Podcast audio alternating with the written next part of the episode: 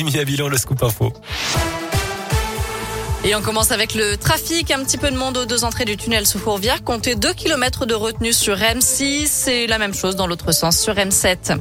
La fin des perturbations en revanche sur les rails. Le trafic avait été interrompu ce matin entre Lyon et Rouen, mais aussi entre Lyon et Parel-Monial. Une personne a été heurtée par un train ce matin à Lausanne dans le Rhône.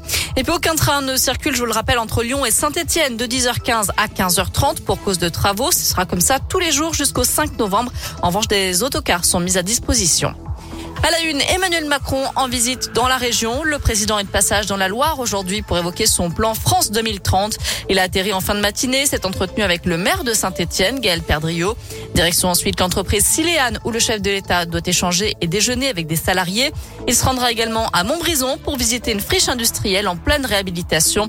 Puis il échangera cet après-midi avec des élus locaux, notamment le maire de Montbrison, Christophe Basile, qui a prévu d'offrir une fourme au président de la République. Un geste symbolique pour évoquer un sujet plus sérieux sur le Nutri-Score.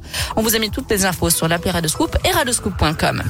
Un drame ce matin à Lyon. Peu avant 7 heures, un cycliste a été renversé par une voiture au 20 rue Champvert dans le 5e arrondissement.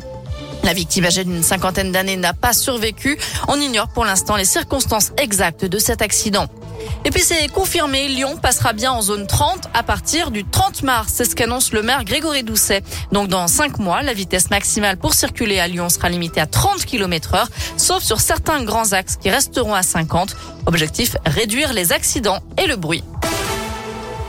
Dans le reste de l'actu, un coup de pouce pour tous ceux qui veulent passer le BAFA. Une aide de 200 euros sera versée l'an prochain à 20 000 jeunes pour financer en partie cette formation au métier de l'animation. C'est ce qu'a annoncé aujourd'hui le secrétaire d'État à la jeunesse et l'engagement. L'accès au BAFA pourrait donc aussi être abaissé de 17 à 16 ans. C'est pour faire face au manque d'animateurs dans les centres de loisirs ou les colonies de vacances, par exemple. Allez, un mot de sport avec du tennis. Richard Gasquet, Hugo Humbert, Arthur Hinderkner, Pierre Hugerbert ou encore Nicolas Mahut ont été retenus en équipe de France pour la Coupe Davis. Pas de Gaël Monfils par contre. Les Bleus qui défieront d'abord la Grande-Bretagne et la République tchèque pour la phase de poule en Autriche. La phase finale de la Coupe Davis, ce sera du 25 novembre au 5 décembre. Enfin, un Lyonnais sacré champion du monde ce week-end. Nabil Barina a remporté hier le titre de champion du monde du tiramisu. Il a devancé le Japon et la Suisse. C'était sa première édition. 24 chefs pâtissiers se sont affrontés à Milan. Je sais que c'est l'heure du dessert. Ça vous fera certainement envie. Voilà. Côté météo, pour cet après-midi, c'est du soleil pour tout le monde dont l'Ain, l'Isère ou le Rhône. Les températures varient entre 16 et 18 degrés, 19 degrés pour les maximales à Lyon.